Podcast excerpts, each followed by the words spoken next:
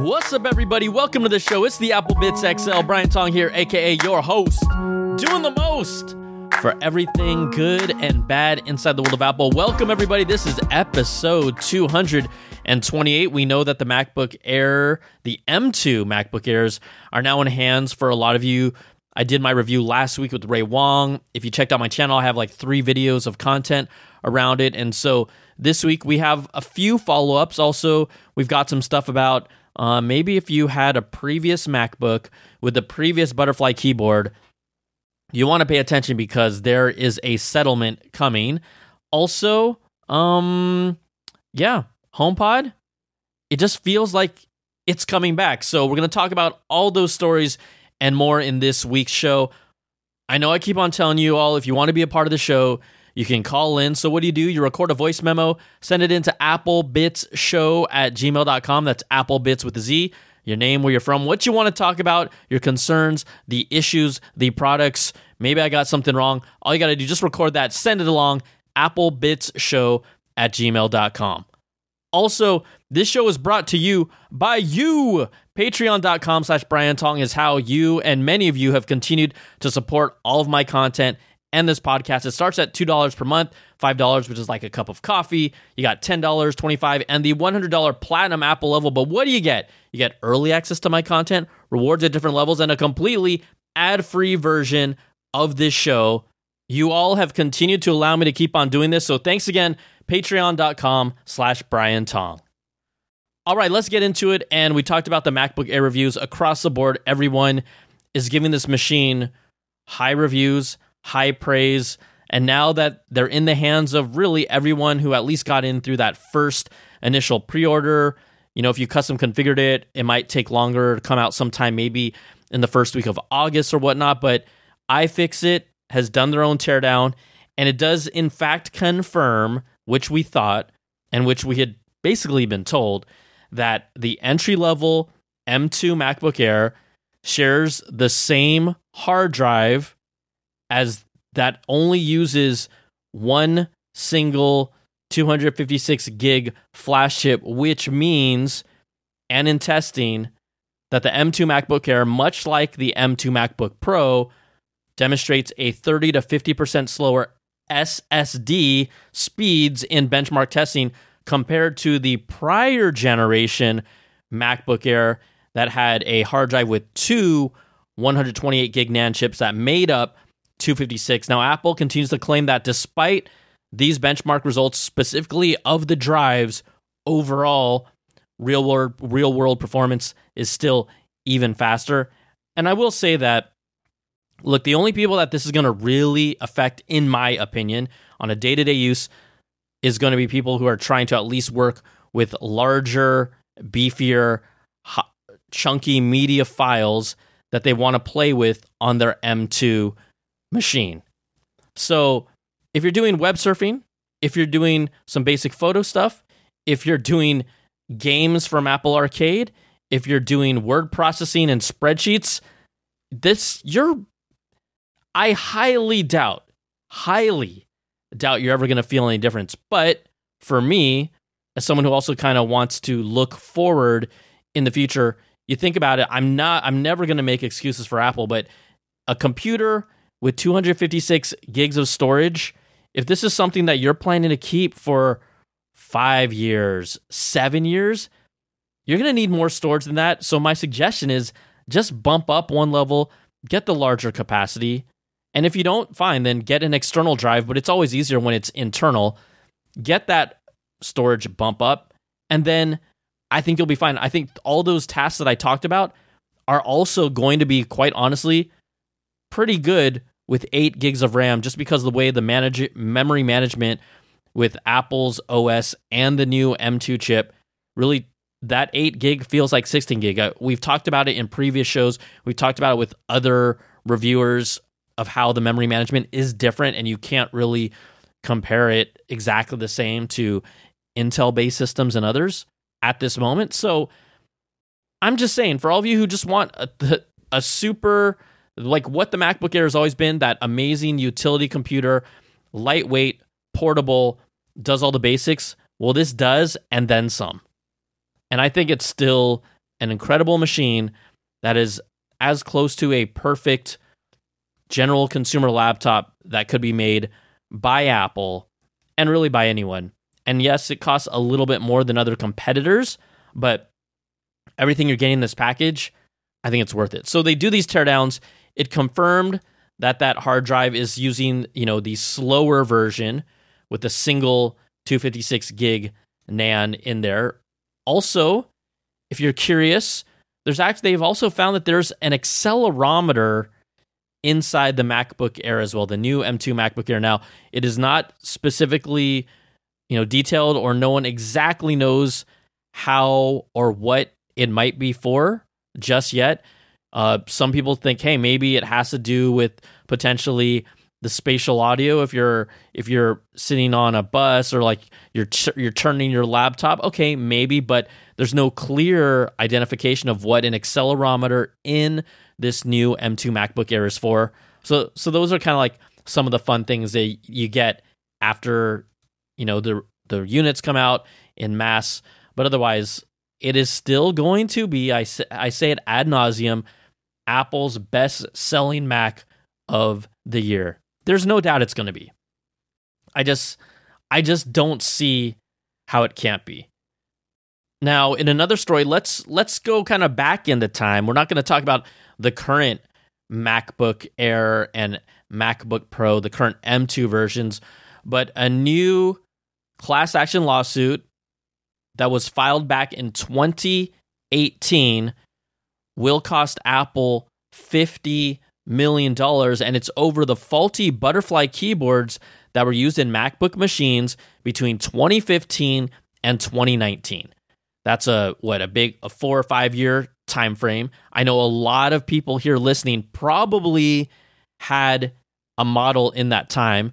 This report was put out by Reuters and customers in specific states right now, California, Florida, Illinois, Michigan, New Jersey, New York, and Washington, they claimed in this lawsuit that Apple knew about the faulty bat- butterfly mechanism and concealed it while continuing to sell computers with the keyboard.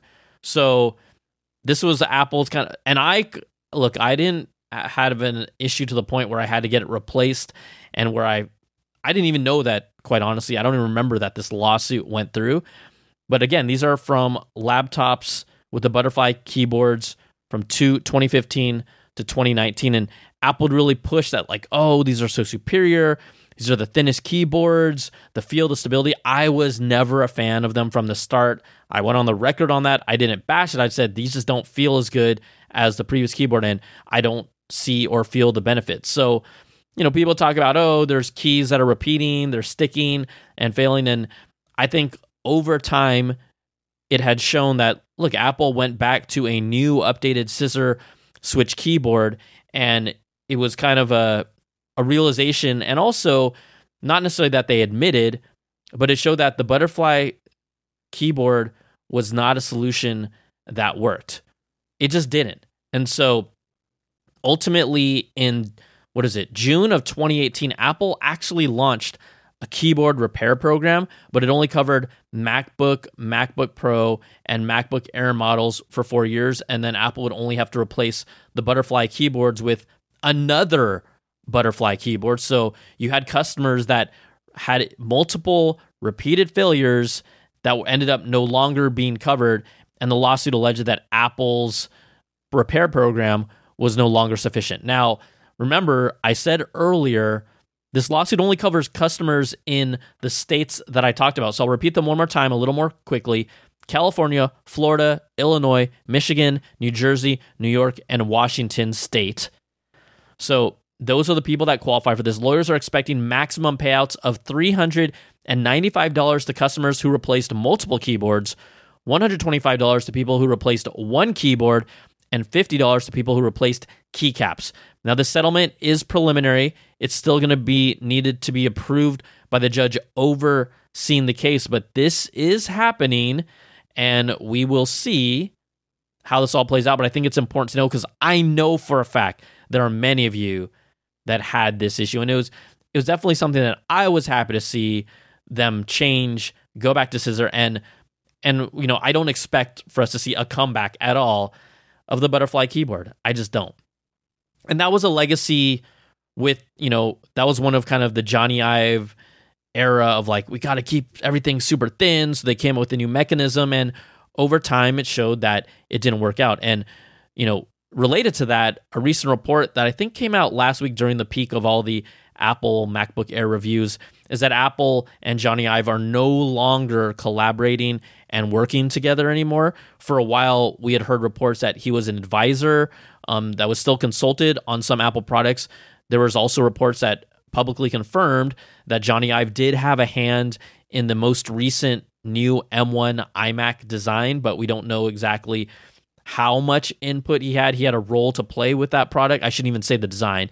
He just had um, he was part of the process of making that product, but we don't know exactly how he was. But now moving forward, Jony Ive and Apple will no longer work together, um, and he won't be a consultant on future products. And this allows him to do so many other things as well. And look, I think the marriage of Jony Ive and Steve Jobs was iconic for the time.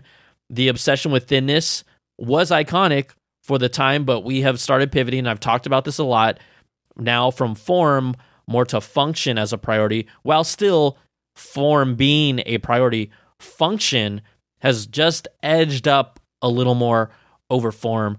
And we saw that in the MacBook Pro.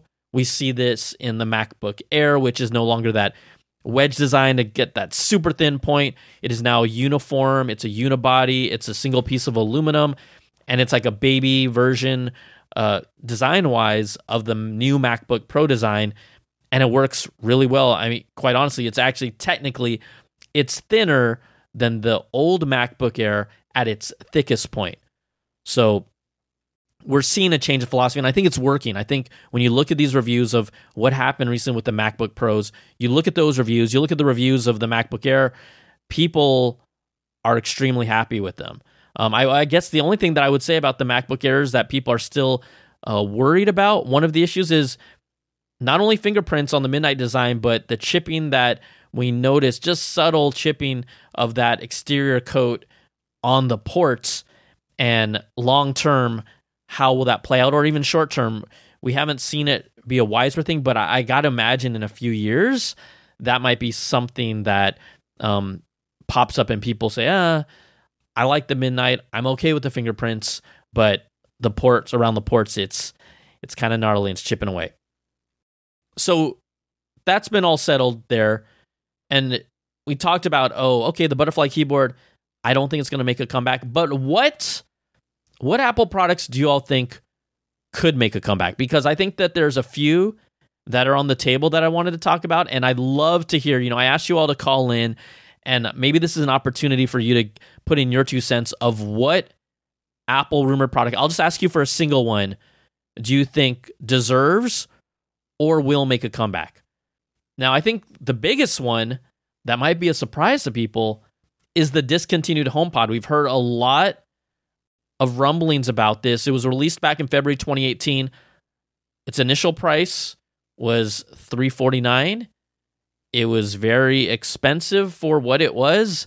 It sounded incredible, but it was 349. Remember Apple at one point lowered the price, I mean, to 299 Sales didn't change. They ended up discontinuing the full size HomePod. They do have the HomePod Mini, um, but reports are saying now that Apple is developing a new HomePod with the same S8 chip, rumored for the Apple Watch Series 8.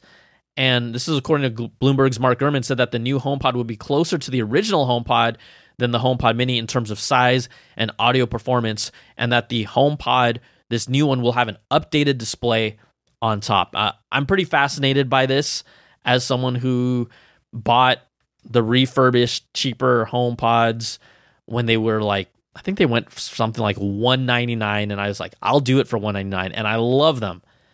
They're so nice. They I have two in the kitchen area and they fill the room and there's so many times where people say, "Oh wow, the the sound here is really good." And I'm just like, "Oh, well, there you go. It was it was worth it." So that that that could be one product.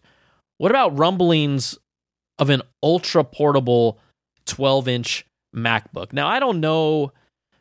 I don't know about this just because at the time when it came out, you know, it, how about this? I think it's I think it could happen. And the reason why is because at the time people just wanted to have a super small laptop. And back then it was thin, it was light, but it just was underpowered and things change over time. Apple now has the M1 and the M2 chips that clearly can fit in fanless designs in smaller form factors, perform extremely well, and that not get hot. I mean, the original 12 inch MacBook, I don't know if you remember, it looked dainty, but it was really stylish. And I thought it was kind of cute. I never bought one for the record, but it had a fanless design as well. It had a single USB C port, a single one. that that's kind of crazy. And um new Force Touch trackpad as well. But it was just really underpowered. But those time changes and if they have the resources for that, it could come back. Now, Bloomberg's Mark Gurman said that Apple is considering launching an all new 12 inch notebook by 2024. That's unclear. And if you look at the product lineup right now, you have the current M1 MacBook Air at uh, I believe starting at 899. So I don't I don't necessarily know if they get rid of that and they put in a 12 inch notebook somewhere around that price point that would be the only way that that would happen. But I'm I'm actually still on board with the idea of a 15 inch MacBook Air that fits somewhere in that price point, right between the 1199 M2 MacBook Air and the 1999 14 inch MacBook Pro. They have got to have something in that spot. I know that there's the M2 MacBook Pro 13 inch, which is 1299, but that's to me that's just kind of like a placeholder. We need something in between. Even from 12.99 to 19.99 you still need something in between there especially if you're tim cook looking at these spreadsheets and you know how he loves to get you at every price point and make you think about it and why apple specifically says oh we're going to put these features in here specifically because we think that you don't need them for the majority of users and if you really want it you need to go up to this next level. I mean that has always been his demo. Look at we have six different iPhones at different price points and levels right now. It would not surprise me if that exact same thing happens to the MacBook Pro, MacBook lineup, and it, it kind of already is with the M1 Air, the M2 Air, the M2 13 inch MacBook Pro, the 14 inch M1 Pro MacBook Pro, the 16 inch M1 Pro, M1 Max MacBook Pro, right? We've already got those models right now. The third item that might be on your list or may not how about the iMac Pro? A lot of people, when the M1 iMac came out, they were like, where's the iMac Pro? Where is a larger 27 inch display? Because I think there's a there's a user base that fell in love and got used to the fact that the 27 inch iMac Pro was their machine. It was the preferred choice for a, a majority of Pro iMac users just because it had the bigger screen, it had a little more oomph, and you have to remember the iMac Pro was kind of like a stop to me when it came out. It was a stopgap because Apple didn't have a Pro Tower anymore. The trash can was not very successful, and it was they could just throw in the latest processors that they had, give it that beef, give it that color, that space gray deep color finish, still have a big screen, and give you pro level power on an iMac. But it kind of abandoned this whole idea of like tower and display because their trash can solution did not resonate. The expansion was not there, and people didn't like it. People, it was also I remember using those um, at my old workplace, and they crashed a lot too, quite honestly. And it was running, it wasn't running like third party software. We're talking about native software. They just weren't that great of a performing machine. So the hope is that there will be a new 27 inch iMac Pro. I think if you look at all three of these products that I talked about, the iMac Pro, the 12 inch iMac, or sorry, the 12 inch MacBook, and the HomePod.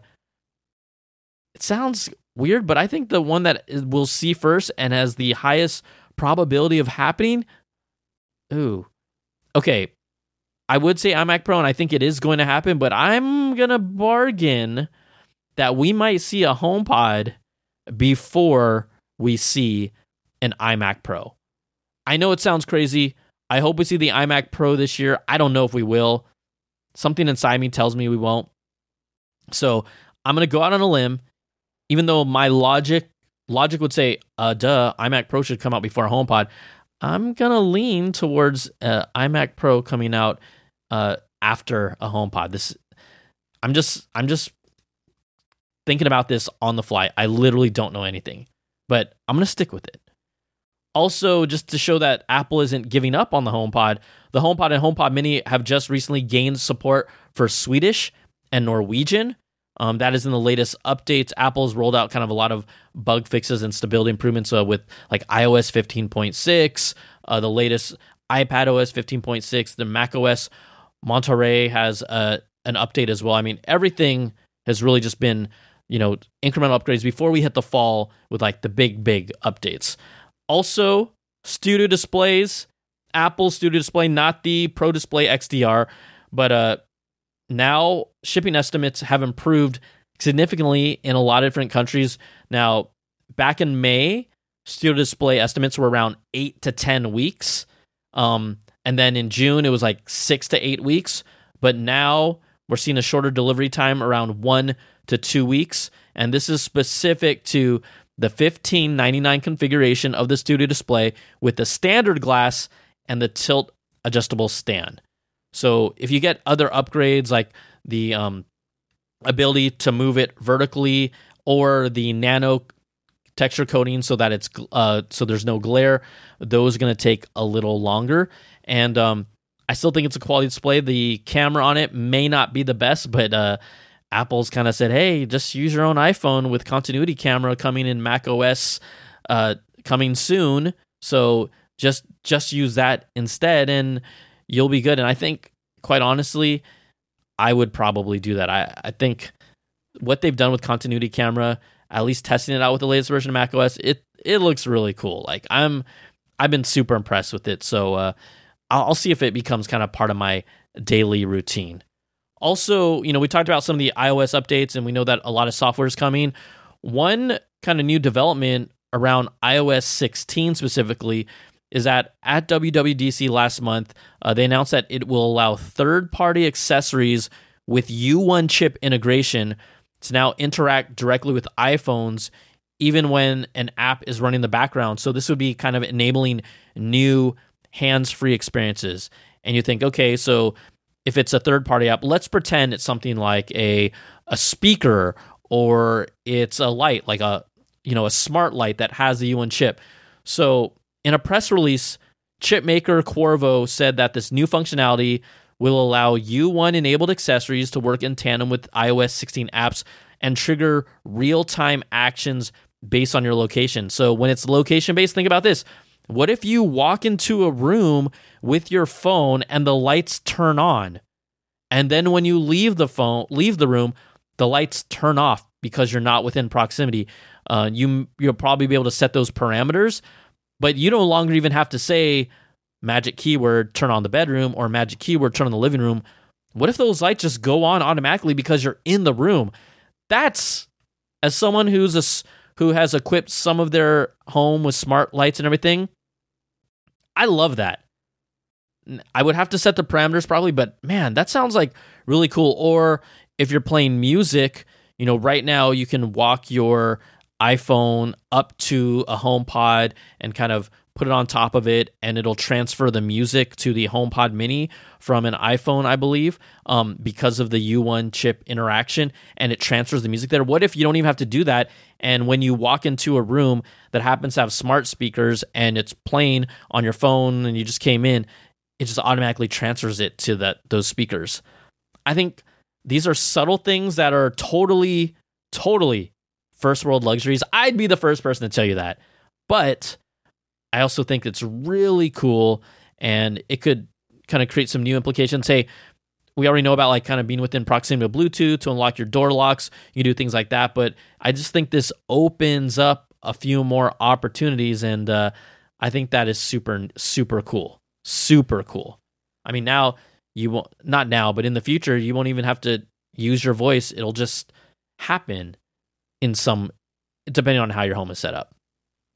Now we talk about the future, and I think we're now starting to really ramp things up come mid August, and then that September, October, November blitz that will crush my soul, but it's fun is going to happen. Well, you know, I think we're going to start seeing things really pick up. We already just got the M2 MacBook Air, but what about August 10th? And you're saying, like, hey, what's happening August 10th? Well, it may not be directly related to Apple, but Samsung is going to hold their Unpacked event on August 10th, and they've already teased that it will be something along the lines of their foldable lineup. And based on timing, the assumption is that we would see the next generation of the Z Flip phone, which is the foldable kind of clamshell phone that fits in your pocket, which I loved. And then the next version of the Z Fold, which would be the Z Fold 4, um, the like mini pocketable phone folds in half. Now, I think a lot of eyes are on there because last year was the first year that there was a foldable phone available for 999 that kind of hit that under $1,000 barrier. Now, this thing did not sell bonkers, but it did sell. In fact, Samsung claimed that worldwide they sold 10 million foldable smartphones or 10 million were shipped. There's a difference from being shipped, but that's is still based on demand.